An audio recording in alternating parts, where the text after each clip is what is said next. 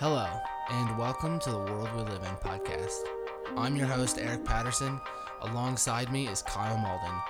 Join us as we explore the amazing, mysterious aspects of our planet's cultures, history, and future trends.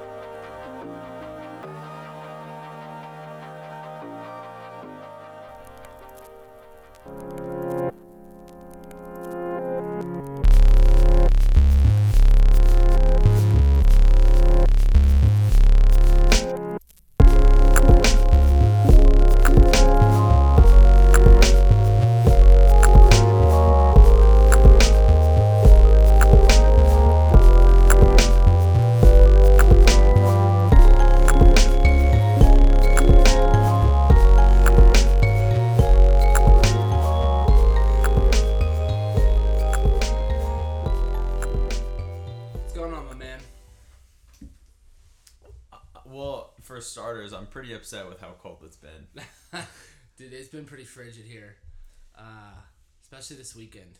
Especially this week. I was looking forward to, um, at least in Nashville, it's been like like 40s, 50s, Yeah, into the 60s some days. It's very warm. It's been very pleasant. And then this weekend, for some reason, it was like 20 degrees. Just it's it's it snowed. it did slightly. Um, it yeah, yeah, we got it dusting. It didn't stick, but No. there was one morning where I walked out, you know, the front door and Yeah. the I mean, our front lawn was covered. Yeah, So, yeah. I um, I should say snowed for Nashville. It's not like it we're in, true. you know, Illinois where Mike has sent me pictures and it's, you know, 9 inches overnight. Yeah, might be a good time to shout out Mike. Shout out Uh, shout out to Mike. yeah, Mike, we appreciate it. Um, Thank you for the pizzas. Thank you for the pizzas, um, and we're looking forward uh, for your next trip down here so that we can uh, eat some Nashville hot chicken. If there's any any person I've ever met that's more enthusiastic about uh, hot chicken than Mike, I uh, I'm like gonna take a picture with them because you love hot chicken, Mike, but we love it. Um, and we're we always it's always good to have you. Um, so yeah, shout out, and uh, hope hopefully he's enjoying the podcast. Hopefully, yeah, Yeah. enjoy the podcast. Yeah. Um, but uh, I was gonna. Oh, about the cold. I have made a habit of like going outside, and getting some fresh air in the mornings, like when I wake up. I've noticed. Yeah, and um, we have a little outdoor fireplace that we don't use a lot, but if you you honestly with the one outside, I have to get like really close to it to like feel the warmth. But um, and so yeah, I've been sitting out there, but I had to like put a hat on, put a scarf on, put on my uh, my uh, Columbia jacket, and uh, obviously pants. and we uh, I've just been hanging out there in the mornings. It's nice. So go, going off that, as uh, Eric said, Mhm. I've uh, I've changed my, my workout routine Mm. to work out at, at five thirty in the morning, Morning guy. and I really do understand why successful people wake up at like four a.m. Yeah. I yeah. really do. There's something about going to bed early and waking up early that I feel really good up until like probably like f- six o'clock, and then I start getting like pretty sleepy. It, it is true. As long as you get a good night's sleep, you'll be able to last. Major key. M- Huge. I mean, that's it's the biggest part of that routine is What- good night's sleep. When I slept four hours and like 30 minutes No, the other day, it's not gonna do it. it didn't cut it. I was tired Yeah, a lot all Yeah. day, Oh, yeah. basically. dude. No, it's it's uh, it's it's amazing how a good night's sleep just prepares you for a great day. It's a, last night got eight hours. Didn't even have any coffee today. Props to you. I know. That's that's awesome. I've uh yeah I've along the same lines. I've been I haven't been working out in the mornings lately, which I'd like to get back to, but my schedule right now is just and I've been I've had this head cold. So I apologize if my voice is like stuffy. Apology accepted. Thank you. but yeah, I've had this head cold and I've just been out of my routine. But I'm still working out, just not in the mornings. Um, but I've been uh, I've been like I've been trying to stay on a steady diet, and I've been eating foods as to where I don't um, feel like a spike in my blood sugar, Okay. and it's like kept me on a very even like. Cause you know how sometimes you have Oh, like oh yeah. I mean, I'm sure you've experienced it where you have like a heavy lunch and then at two you're just like a zombie. You go right. You go out for lunch. You have a burger, and then you feel like you just ate a, a Yeah. pound of dirt. You're just like ready to cash, and uh, but anyway, it works. What uh, it's not voodoo. It works. what uh, what foods have you been staying away from? Just like um, And what foods have you been adding? mm, thank you. Good question. Um, I have been adding like sweet potatoes instead of like um, rice. Okay, sweet potatoes are great. Yes, I've been using cauliflower rice. I'm gonna say we might be the first pro sweet potato podcast out there. It's possible. I haven't listened to any dietary podcast, but I, if Eric, if you're okay with it, I want to be pro sweet potato. Hey, I'm okay with that. We'll put it in our bio. Pro Sweet Potato Podcast. Yeah, sweet potatoes, cauliflower rice instead of like regular rice. Um, I still have like piece of bread in the mornings usually. Um, Just like less yeah, processed stuff. it. Less processed. I mean, Yeah. nothing, nothing extreme. Um, so, but it's been good. It's been good. Nice. Yeah. Is that all you got on that topic? Yeah. Yeah. Okay. Sweet. I like I oh, just sweet potatoes real quick. I think they have better flavor than regular potatoes, They totally do. and just potatoes in general. You can. I'm gonna feel like Forrest Gump here, but you Mhm. can do like mashed potatoes, baked potatoes, like sweet potato fries. Yeah. Like there's just it's just such a versatile fruit. Like you said, you can like kind of substitute it for rice. yeah. Not, I mean like you can shred it. There's just like a million things you can do with Yeah. potatoes. I went to this place. Um, there's my potato plug. nice potato plug. That's how I feel well about done. sweet potatoes. Well done. Yeah. Um, there's a. I don't think it's it's not that new. It's a few months. Uh, True Food Kitchen Okay. in Green Hills. Yeah. There's a couple in California. It might be more than a couple. There might be a few, but there's they're scattered around the U.S. I, th- I it was start. I believe it. The first one was in California. I'm sure I it could was. be wrong, but I'm, probably right. I'm sure it was. Just out of um, Let me pull a process name of out of elimination. California. process of elimination. We'll go with California. Um, but I had this bowl. It was dude, it was so good, and it had sweet potatoes in it. They were like lightly glazed. It Mm. was really good. Sweet potatoes, avocado, quinoa, chicken. It had some like uh some like salsa spice. It was really good. Um, but we'll have to go there sometime. It's super, dude. It's so good. I'll and do it's, it. it's healthy. I'll do it. Awesome. Uh, well, let's get into uh, let's get into the world we live in. Um, I literally just came across this article. Um, sorry, I had to get my computer. Uh, I just came across this article, and it's from our good friends at Futurism. and uh, it's it, this is talking about how apparently um, Donald Trump back in 2017 offered NASA an unlimited budget. So this comes out of a uh, I guess this is he's gonna release this copy of a book called a t- called Team of Vipers, an upcoming Insiders edition. Sorry, Insiders account of the Trump administration by former White House aide Cliff Sims.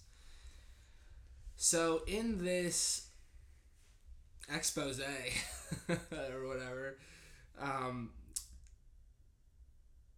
Cliff uh, talks about how um, in on I should say on April twenty fourth, twenty seventeen.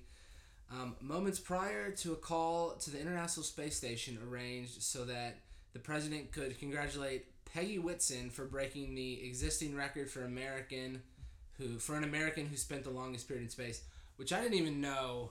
I didn't even hear anything about that, I I didn't either. but that's pretty sick. Um, so, as Trump apparently, as Trump was being briefed by Sims and other officials, including NASA Administrator um, Robert Lightfoot Jr., um, according to the account, uh, the president's attention began to wander, and he suddenly asked um, Lightfoot, "What our plan? F- what's our plan for Mars?"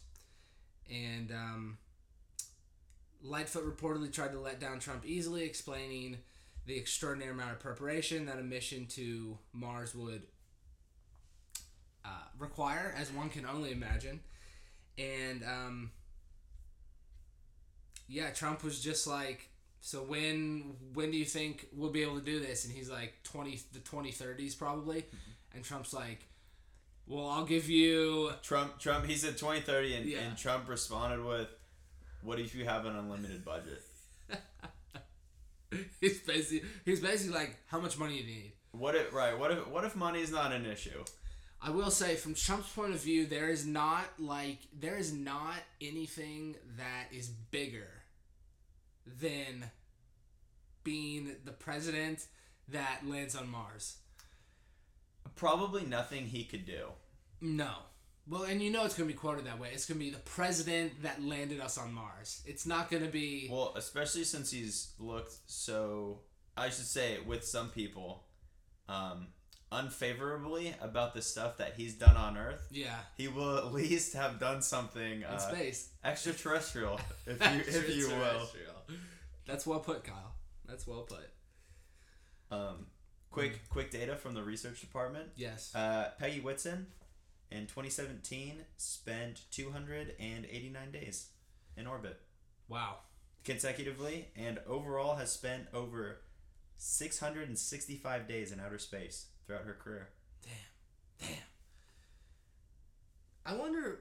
I can imagine this is true, but I wonder if your perspective of just everything is changed by spending that much time in space. I, I imagine it is. I, I mean, I don't know how it isn't. You'd you'd have to think so. You really would. You really would. Man, Um, that's crazy though. Congrats, congratulations. That's awesome. Uh, Peggy Whitson. Peggy Whitson.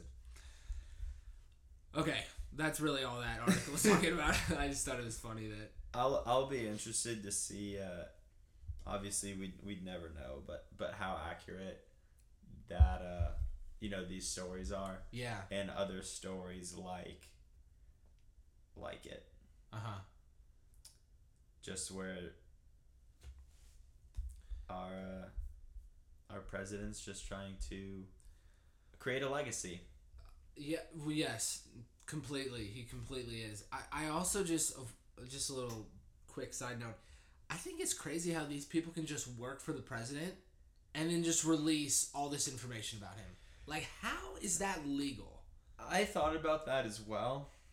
I think that is an issue of, I mean, would have to be freedom of speech. I mean, yeah, As but- as long as long as nothing i- inform like you know no information classified yeah, information classified information. um is shared. I don't see how it's But, uh, right. You know what I mean? or right. like yeah. it, it could be. I don't see how it could be illegal. Mhm. Is is the right word? I mean, it could be. It could be unfavorable. It can be embarrassing. True, true. But none of that is illegal if it's true. Yeah. Yeah, no, you're right. You're right. It's it's. I It just feel- seems. It just seems weird. It just it does seem a little weird. It, it really does. Well, and these I mean, obviously everyone's different, and I'm I'm, I'm not really I, I am judging, but I'm not really judging here. I, these it seems like these guys they get in the position, then they get let go or they leave, and then they just make a, make a good amount of Oh money. I'm gonna guess I'm- from these book deals. I was gonna say. I'm sure if they're not approached, they reach out yeah. to. I mean, a- Amazon. We Ryan, my brother's Your brother's self-published self-published. Yeah. through Amazon. Yeah. Uh, Retrouvé Yep. On Amazon. It is a uh, old world tale of a It's a love story. a love story It's a love story. of uh, the Caribbean. That's right. Yeah. Ryan Malden, published author. But I imagine. But your point, yeah. these point these guys. If I mean, of course they don't have to self-publish. I'm sure they are approached. hmm Um. I mean, dude, so many people are gonna buy that book. Yeah, You know, you know what I mean? Like it's true. even it, it's to a point where his where Trump's like celebrity is so big Yeah, that anyone connected to him is has an opportunity to make money because of like what they know. Yeah. And they know that it'll get like eyeballs and views and reads and listens. And it will. And it will. Yeah. Interesting. Um, well, cool. Let's talk about this. Uh, I guess a little scientific expedition uh, in Antarctica. So, this happened. Let's see, on December twenty sixth. They had discovered a lake in two thousand seven. Um, when they were examining satellite Im- Im- yeah, Im- imagery of uh, Antarctica's ice sheet. And on December 26th, these scientists um, went, were down there. 11 years later. I know. Crazy. Um, there, so this is a 50 foot subglacial lake. Um, researchers from a project called SALSA. Hmm. good, good acronym. It stands for Subglacial Antarctic Lakes Scientific Access. So they had to bore a tiny hole, um, nearly one kilometer into the ice to get to this lake. Wow, they said the the drill size, the drill that they used was pencil sized. The nozzle. Damn. Number 2 Ticonderoga baby. Only the best out there. Only the best. Um, so this team anticipated that they would find microbial life forms, um, which they did, but they also found um, carcasses of tiny crustaceans that were par- apparently were no smaller than a poppy seed. Which I mean, dude, is like Pretty small. pretty small. I yeah. mean, if you get a poppy seed bagel, there are like a hundred of those guys. Oh, for sure, and they get all over you. Yeah, I was I was gonna say anyone that's eaten a poppy seed bagel knows you find like at least fifty of them in your lap after you're done eating. Yeah. They also found the body of a tardigrade, which is an eight-legged invertebrate known for its ability to withstand extremely harsh conditions. Which I think we've touched. I think we may have mentioned that guy before, Uh-huh. but it's a really, really wild um, invertebrate. So they ended up extracting a five and a half foot long core, the longest ever from a subglacial lake, and as well they had a six out of six perfect sediment core extraction, which from the article seemed like was a pretty high success rate. Yeah, so the the article touched on how Antarctica is obviously the least touched continent, Yeah. and so it in return is the best preserved. And I'm sure we'll get to talking to her, but uh, um, her name's Virginia Ross. Talked from Dartmouth College. Talked about how important um, keeping the area clean and like sanitary and using scientific procedures how all of that is important and how pretty much they everything they do is down to uh, they do because of science Yep. and they're not just out there like drilling holes like oh maybe it's over here like like you said six out of six it is that's the way it needs to be Calculated. everything is calculated Yeah. i thought that was interesting Very, very. They also filled 10 liter bottles with lake water and captured the first ever, ever footage of the lake. And uh, then they transported it back to the uh, for the lab for analysis. Um, Yeah, for those of you who don't know, there are lakes and rivers underneath the sheets of ice in Uh-huh. Antarctica. Yeah. I didn't know that probably until later in life. Oh yeah, totally. Well, I mean, it said they took that scan in 2007. hmm Yeah. It's not super intuitive that there'd be lakes and rivers. No, I mean, yeah, I mean, clearly there's like there is a landmass Mhm. at the pole, right. but it's covered in ice, so it would only make sense that there's stuff underneath. Oh, absolutely. I was actually uh, just watching a uh, a Vice Vice news video about um, this was up north by Greenland, but they now have evidence that supports um, the glaciers are being heated from underneath. Oh, So yeah, apparently these currents, these warm currents, are Mhm. moving up by the Up from ice sheets, Yeah. and uh, it's like the warm, salty water is like melting ice from underneath. So it's interesting you say that. It's a great transition. Mm-hmm. Um, it says in the article that these lakes and rivers have been used to track uh, global warming and how this past year, so 2018, Correct. was the warmest water like the world has ever Uh, that you know since we've been recording yeah, yeah. um so if the water's becoming warmer from underneath that would make sense It would totally the water's getting warmer the water's warm heating up. hop on in Come on in. Come on in. The water's warm. Um. Yeah, and the article says uh, streams and rivers connect hundreds of bodies of water underneath ice, and this network has changed over the course of Antarctica's history. Understanding how the continent's ice responds to changes in Earth's climate helps scientists understand more about its history. So, I think that's cool how they can. They're almost like, I mean, they're almost like looking back in time. oh ab- absolutely well since it's been so well preserved that's the only Yeah, you know yeah. It is the ice preserves they basically have a snapshot of of the past. right what Yeah. life was like probably thousands if not millions of years ago Yeah, I think it's it was one of the first expeditions to Antarctica. There, there was a uh, there was like a wooden hut that they had built down there, and the because it was so cold, uh-huh and I, I can't remember the year, but it was back when they were first sending expeditions down there.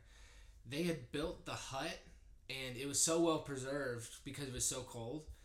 It was like a snapshot back to when they had originally built it. uh-huh oh when they found it Yeah, when they when like other people found oh, it. right um, oh i'm sure it's the exact same It was basically the same thing. The wood was all intact because it was it was so cold. Yeah, you're right. Nothing like rotted or anything like that.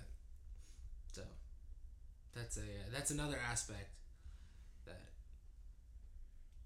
I I wonder. I, people think about. I really wonder how much of Antarctica has been explored, and I'll be super curious to see if we like ever find anything.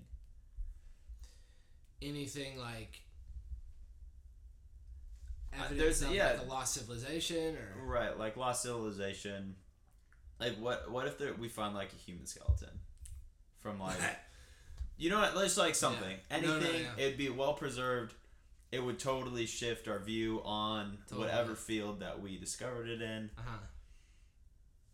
I'd, I'd be here for it. I'm, I'd be excited. Oh, I would too. Um, excuse me. Popular guy. Just a little bit. Um, the article ends talking about how drilling in an in wow I cannot pronounce words. Words are tough. words are tough. It's it's usually you that's having a tough time. Well, you know. Drilling in Antarctica can um, help us understand what it would be like and what it would take to drill into the liquid oceans on Jupiter's moon Europa.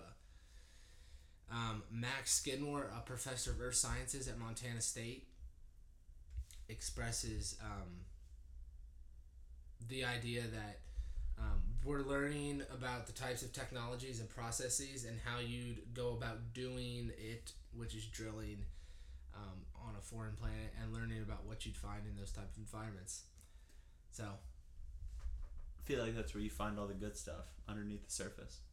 always, always. But I liked how they uh, transferred it. Oh, to space. Uh huh. Absolutely. But anyway, very cool stuff from there. That article is from ScienceAlert.com and uh, from January twentieth. Yeah, it was also published in uh, Business Insider. There you go. Oh yeah, it was. Okay. Nice. Um, let's hermit crab. Hermit crabs are great. Hermit crab.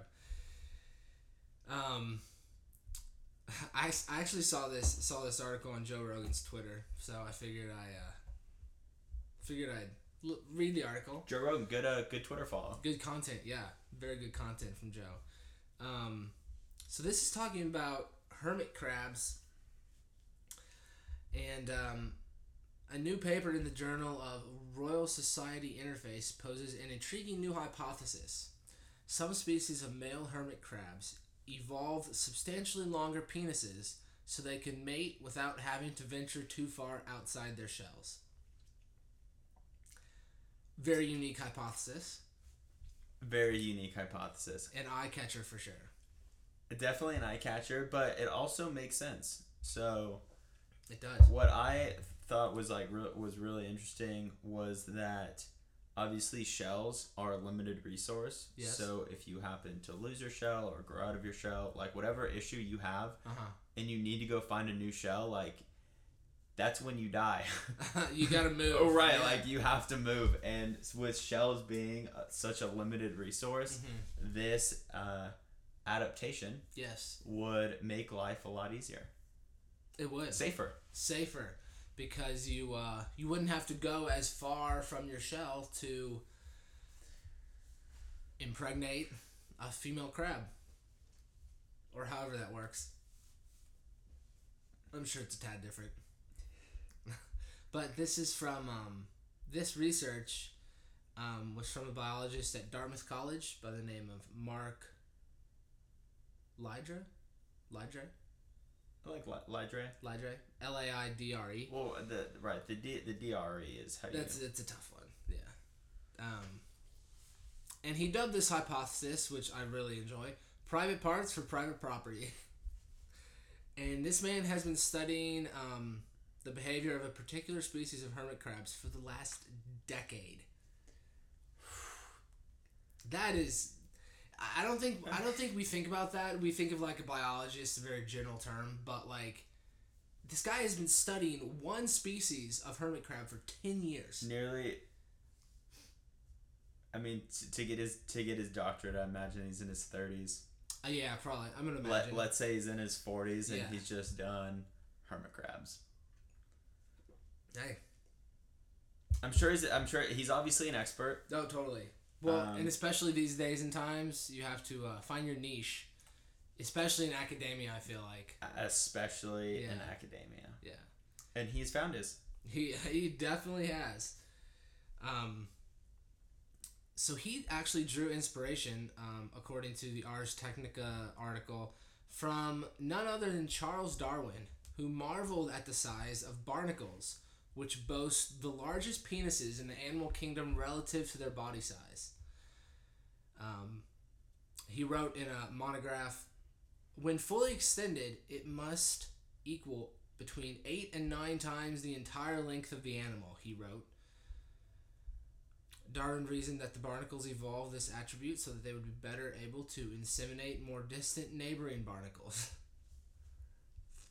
gotta do what you gotta do. I was gonna say there there you go. Yep. The uh, only the strong survive. This is true. OTSS. Yeah. Gotcha. That works. We, we said that in high school. Oh. Yeah. Um. So, th- this this always this all always interests me how they collect all this data. So, go ahead. I was just say I think it's really interesting to learn about how other creatures and like animals have adapted over time. Especially sea creatures, I feel like. Hmm. Mm-hmm. Definitely sea creatures. So, to collect the evidence, he compared hundreds of specimens of nine related hermit crab species preserved in ethanol at the Smithsonian Institute and at the Harvard Museum of Comparative Zoology. He measured their sexual tubes with electronic calipers, then calculated the ratio of their body size to penis size for every specimen. And he says these tubes are hardened protrusions that function as a penis in males, since they contain ducts for ejaculating sperm. Mm-hmm. Um, and he found that this certain type of um, hermit crab called Coenobita compressus, compressus, I think, had the largest penis to body size ratio at more than 0.6. I mean, I I imagine if your whole if your whole world, if your whole life depended on staying inside your shell, you you figure it out. you figure it out, yeah. You think this guy like dreams of hermit crabs? Yes. I mean, I, f- I feel like After three episodes of Game of Thrones, I dream of Game of Thrones. Yeah. Clearly, clearly this guy dreams of hermit crabs. This guy absolutely dreams of hermit crabs. always hermit crabs. I I bet it this is maybe not as much as an adaptation. I think maybe that is an adaptation, but the I bet the hermit crabs with the longer penises were more inclined to live longer. Exactly. Do you see what I'm saying? Exactly. So it just became like a um. Th- th- that was the only thing, right? Like like in Yeah. the, in the gene pool. Yeah. The well, the ones with shorter penises just died off. Or exactly. They didn't impregnate anyone, Uh-huh. so it didn't matter. Yeah, I mean, from my brief understanding of genetics, that's kind of how it how it works. You know, like only the strong survive. So only the strong are only the strong and large penis End up being around. end up being around, and so that's what we're left with. And here we are today. and here we are today talking about it. Um, yeah, that's, I mean that's pretty much that's pretty much it. Um, I think it says coconut crabs have the tiniest penises, which is tough. It's only twenty percent of their body size. Only twenty percent. Oh man, only twenty. yeah, so if you're if if you're uh, around the dinner table and it's awkward, make it even more awkward Yeah. by talking about crab penises. Nice little uh, bar fact. Little bar fact. Very true. Somehow incorporate into a, that into a pickup line, and uh, hey, never know what could happen. Um, cool. I know we have. I think we have one more. Oh yes. This uh This is in my my favorite article. I've read in, in a, a little bit. yeah I'll, this one baffles me. I'll tell you why. Yeah, you got it. Um, so that a man was mauled at the, uh, t- he was mauled to death by lions inside the the Punjab Zoo in India. Somehow, a so he he's hasn't been identified um, to the media. However, he's around twenty five years old, and it said that uh, there are four lions in the Enclosure. Right, in the enclosure. Zoo officials say that there's a 12 foot high wall into the zoo enclosure with a barbed wire fence on top of the wall. So some, somehow this guy got in there um, on Sunday. The zoo has been closed since then. And this is why it's my favorite article. The article ends by plugging the zoo. Um, it says uh, the 12 foot wall, there's barbed Uh-huh. wire. It says the Lion Safari has been closed for the uh, since the time following Sunday's incident. Uh, the zoo is a popular place in the region and attracts hundreds of visitors, especially on the weekend. Uh, the zoo is spread over 505 acres and is home to over a thousand animals and a 100 species. Wow. It ends and you're like, oh, maybe Okay. maybe I should go to the zoo. Like Yeah, that yeah. sounds like a good time.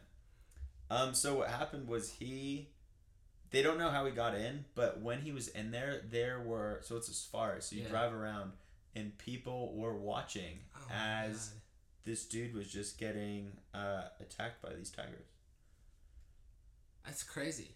Like I want to know how he got in. I want to know. I, I mean, I, w- I want to know how he got in. I imagine he, I mean, Doug. It's not like he jumped over the twelve foot fence with the barbed wire. Maybe, dude. Or I wonder if.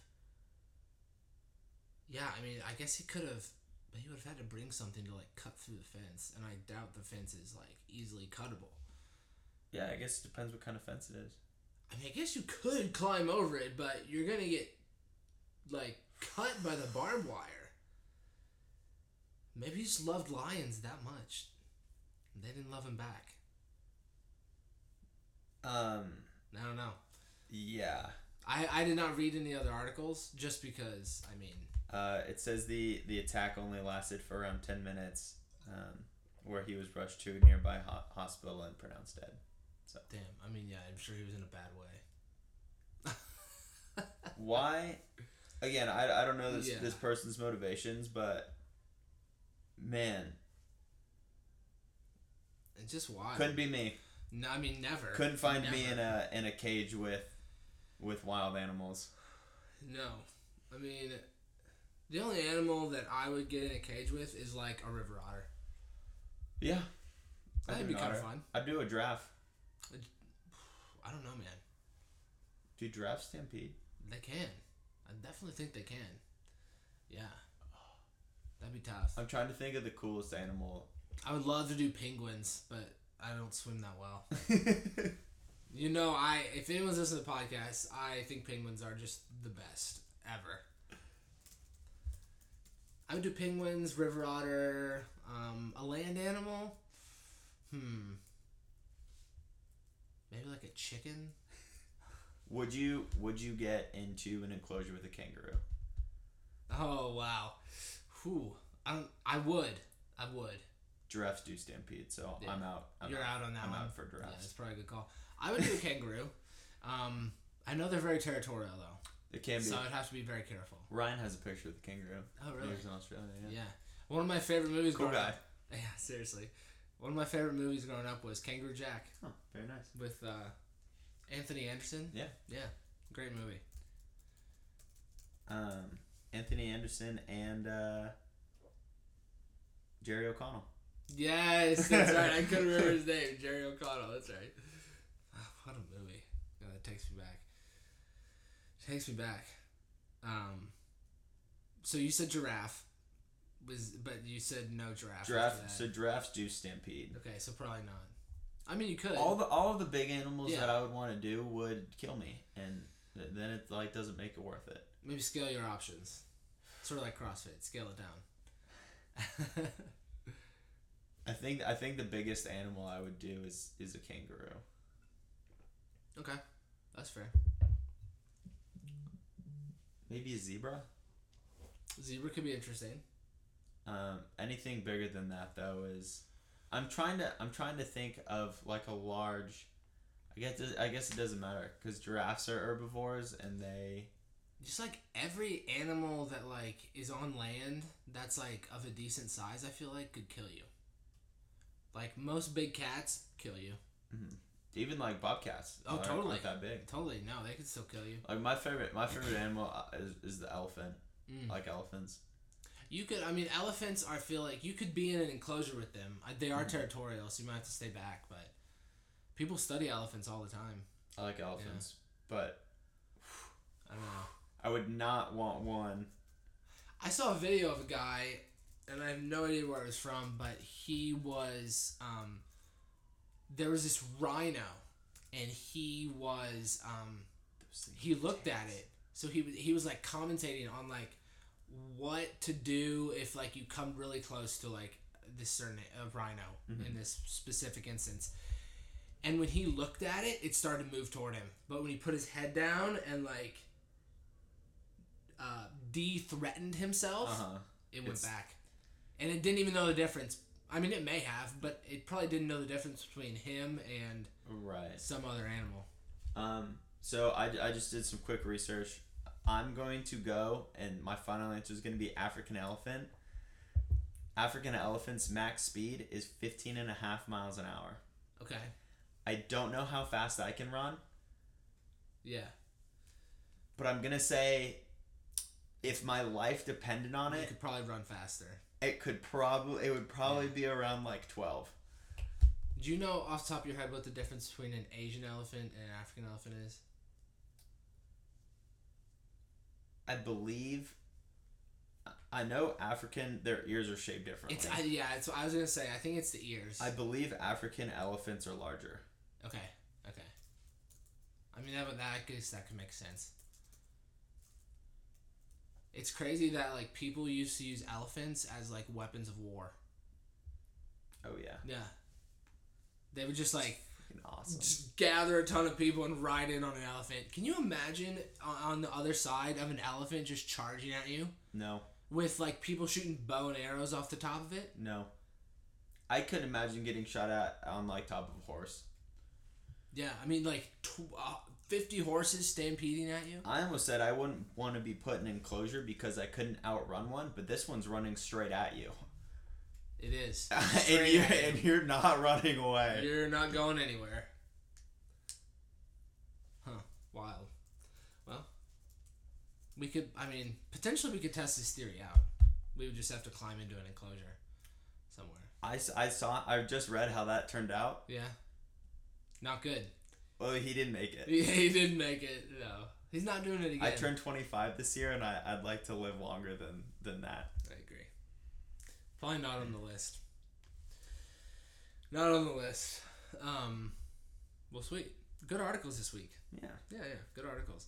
Um, so while we were finding current news articles, I time traveled back into the 1950s and um, was doing some research on 1950s UFO contactees, Okay. which um, I have listened to stories about, but I've never read a ton of stuff. Mm-hmm. Um, and it's there's a whole host of individuals who were part of this like contactee movement in the 1950s. Um, I found one, or I should I found multiple, but I'm just gonna talk about one this week. I, I would like to do multiple episodes on different um, individuals because they do have their unique stories and their unique um, encounters, if you will, with different races of aliens um, which are interesting nonetheless. Not just your typical grays, Okay. um, some different ones, which uh, include like Nordic looking aliens, um, Venusians from Venus potentially. Um, I almost said. wha- Not even. I almost said the what of like what is Venusia? Where's Venusia? uh, um, so anyway, so but for today, um, found an article on UFO UFOarchives.blogspot.com, and this is talking about um, briefly um, the story of uh, Trevor James Constable, who actually just died in 2016, but he um, was originally born in New Zealand, and um, he was in the Merchant Marine of New Zealand and Great Britain, and for 26 years served in the U.S. Merchant Marine. And um, but he immigrated to the U.S. in 1952, and he became interested in some of the UFO stuff that was going on at the time. So he visited um, a man named George Van Tassel, who will I, I would like to get into in a later episode, but briefly he had a encounter with I should say he developed a telepathic relationship with uh, a Venusian um, council, and he began to channel vast amounts of information related to time travel and technologies of rejuvenation.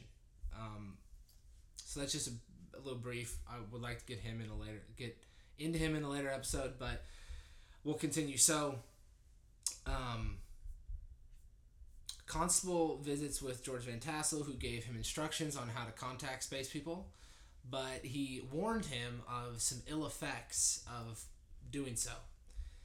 Um, a constable apparently was an adventurous and practical man. He did not heed the cautioning of Van Tassel, and he spent several months trying to open up communications with space people.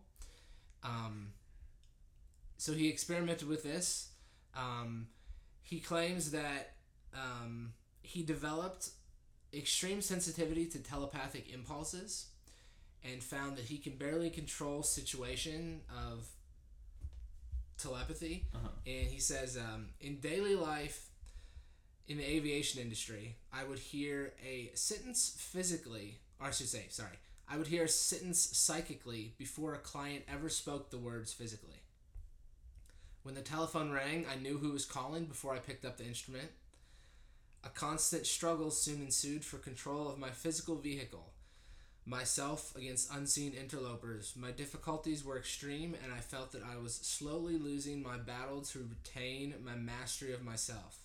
I bitterly regretted ever having meddled in UFO communications. The quote unquote intelligences whose realm I had broken poured confusing rubbish, confusing rubbish into me. And this is from um, one of his books called The Cosmic Pulse of Life. So, yeah, it sounds uh, concerning to say the least. To say the least. Um, so Basically, he experienced powers that he couldn't control. he couldn't control, and there were mostly mostly about, if not entirely about about the future. Correct. Correct. Um,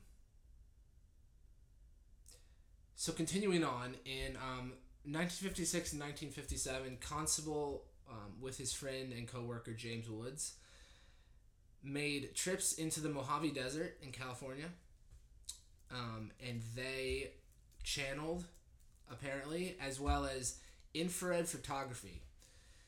Um, the idea to initiate such a photo project was originally presented um, by a well-known spaceman in contactee in contactee circles um, named Ashtar.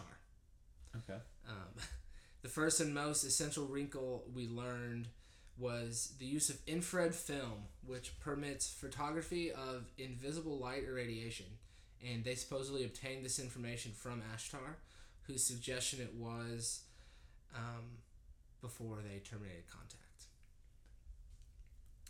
So, and that was in his book, um, They Live in the Sky. So, um, ironically enough, the first individual to claim contact with Ashtar and other space people with rather odd sounding names was George Van Tassel, Mhm. who he'd originally met with in 1952. Or I should say, he, he originally met with, um, not in 1952. Um, so, according to Van Tassel, these messages were not received with ordinary telepathy, but they were relayed via an instrument referred to as an adaphone. What's that? What what's an out Yes, I, I, I will I will try and get to that. It's it's sort of unclear, um, at least from from what I have read. The information delivered to Van Tassel is of a mixed quality, um, but he also had physical contacts with space people, and in my view, which is the person writing the article, um, was part of a psychological sociological test made by a group of benevolent alien visitors. Um, so the Adaphone instrument mentioned by Van Tassel was also used in transmissions to Constable. Um,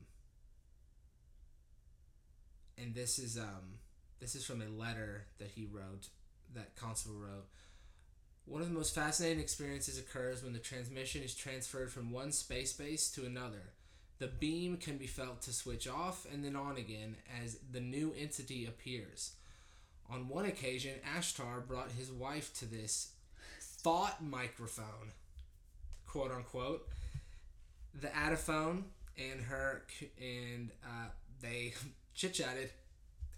So, um, as I previously expressed, it's sort of unclear as to what this Uh-huh. device is.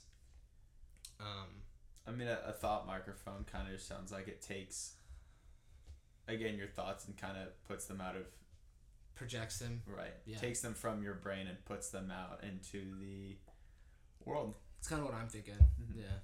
Um, so I will end with a conversation um, that Constable supposedly had with Ashtar. Um, so this article says uh, the messages received by Constable are interesting and generally in accordance with the esoteric tradition and the teachings of the inner circle, channeled by deep trance medium, medium Mark Probert, um, who I'm not familiar with. Mhm. Ashtar refer refers to his home planet as the etheric Venus. So, etheric meaning like not of the physical world. Oh, I'm assuming. okay. Is that what etheric? I That's that's the context that I've picked up. heard etheric in, yeah. Yeah. So, um question. From your statement that you are etheric, I'm to presume that you have evolved beyond your stage of a physical and astral body. And Ashtar responds, Correct. I do not possess a physical casing of the dense type, such as yours. I am definitely etheric, as are all people on other planets in this solar system. Question number two. When you become visible to our eyes, does the person who sees you know that you are a quote unquote converted etheric? Ashtar responds, Not as a rule. The conversion can be made so completely that a physical person encountering us thinks that we too are physical. They live among us. They live, they live among us. Exactly. Question number three. When you speak of m- making etheric matter visible at will, is this question the way that George Adamski was permitted to take his in his now famous photographs? Where George Adamski is another um, famous UFO uh, contactee of the 50s. Ashtar, yes, ether ships, as they have been called on your surface, have been made visible to and for certain individuals selected upon your surface, to whom Adamski is one. Normally, the ships are part of the invisible world. So, last question. Why has the information you have given me been passed through me? That is, why have I been used as a channel for it? Ashtar responds, This information is well known in occult circles upon your planet and has been known for many thousands of years by those you term initiates and adepts. So, I feel like the responses were sort of cryptic. Mm-hmm. I don't feel like they explain. And this is from um, this is from one of the books that he read, he, that he that he's wrote, that um, Constable has written. So I'm sure there's more more detail in the book. So I'm, But sure, it's, I'm not- sure it's more thorough. Yes, nonetheless, I think it is interesting that um, the idea of these like photographing invisible Things. ships. Uh-huh. Yeah. Um. Yeah, I don't know how much I believe of it, but it's it, it's an interesting idea. it's an interesting idea and entertaining nonetheless. But um it's crazy. There's a whole like I mean there have been tons of books written about Was there? A, the whole like so the 1950s UFO movement is like super unique because that was my question. yeah, because it is like the it's like the first like wave of UFO encounters. Like after World War II, Oh wow. it's like the first mass scale um like UFO and like people like Like phenomena. yeah f- phenomena really yeah and um, multiple individuals claimed that they had like been taken upon um, flying saucers um, like I said met like long hair long blonde haired blue eyed Mhm. space brothers is another term that is interesting and it starts it like the space brothers as if they're like here to help us Uh huh. and like there are brothers I'm alongside Alongside so I speak for the trees. yeah, so um, I would like to uh, kind of do The Space Brothers. the Space Brothers. Yeah, I would. I would. I think I'm gonna try and do like a different a different story each week about um, different encounters. Uh huh. Like I mentioned in this in the in that write up, there's a man George Adamski who's fairly famous. Um, I looked up. I looked up Van Tassel real Yeah. quick. I did some quick reading and like. There's some stuff about him. Oh, there's a lot of stuff. So he like moved to um, what does it say? Giant Rock, which uh, is out in the desert somewhere, Uh-huh. with his wife and three daughters, and started like just channeling. Um. So anyway, Yeah, Very he, interesting. He set up his own little uh, yeah, little space station his own little thing out there. out in the desert. out in the desert. Um, and I guess there's still something out there. Yeah, there is. So it's called uh, um, in in in. The Integratron. The Integratron. There it is. Yeah, I uh, I briefly. He claimed that it was uh, anti gravity Ah. and that he could time travel. Oh, oh. So more to come. Wow, more to come. I think we're gonna do Van Tassel next week. Yeah, Van Tassel next week. Um, yeah, that's all I got.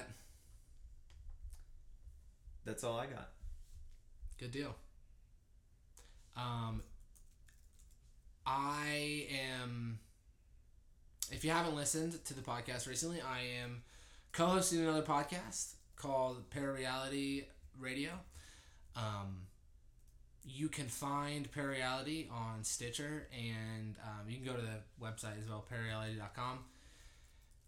That is P A R A reality.com and find me there. But when I'm not there, I'm there every month. Once every month.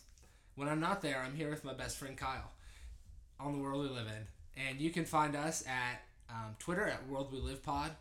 You can catch us on Apple Podcasts um, and anywhere you can find podcasts, um, really. Um, on Podbean. And email us at World Live In Podcast at gmail.com.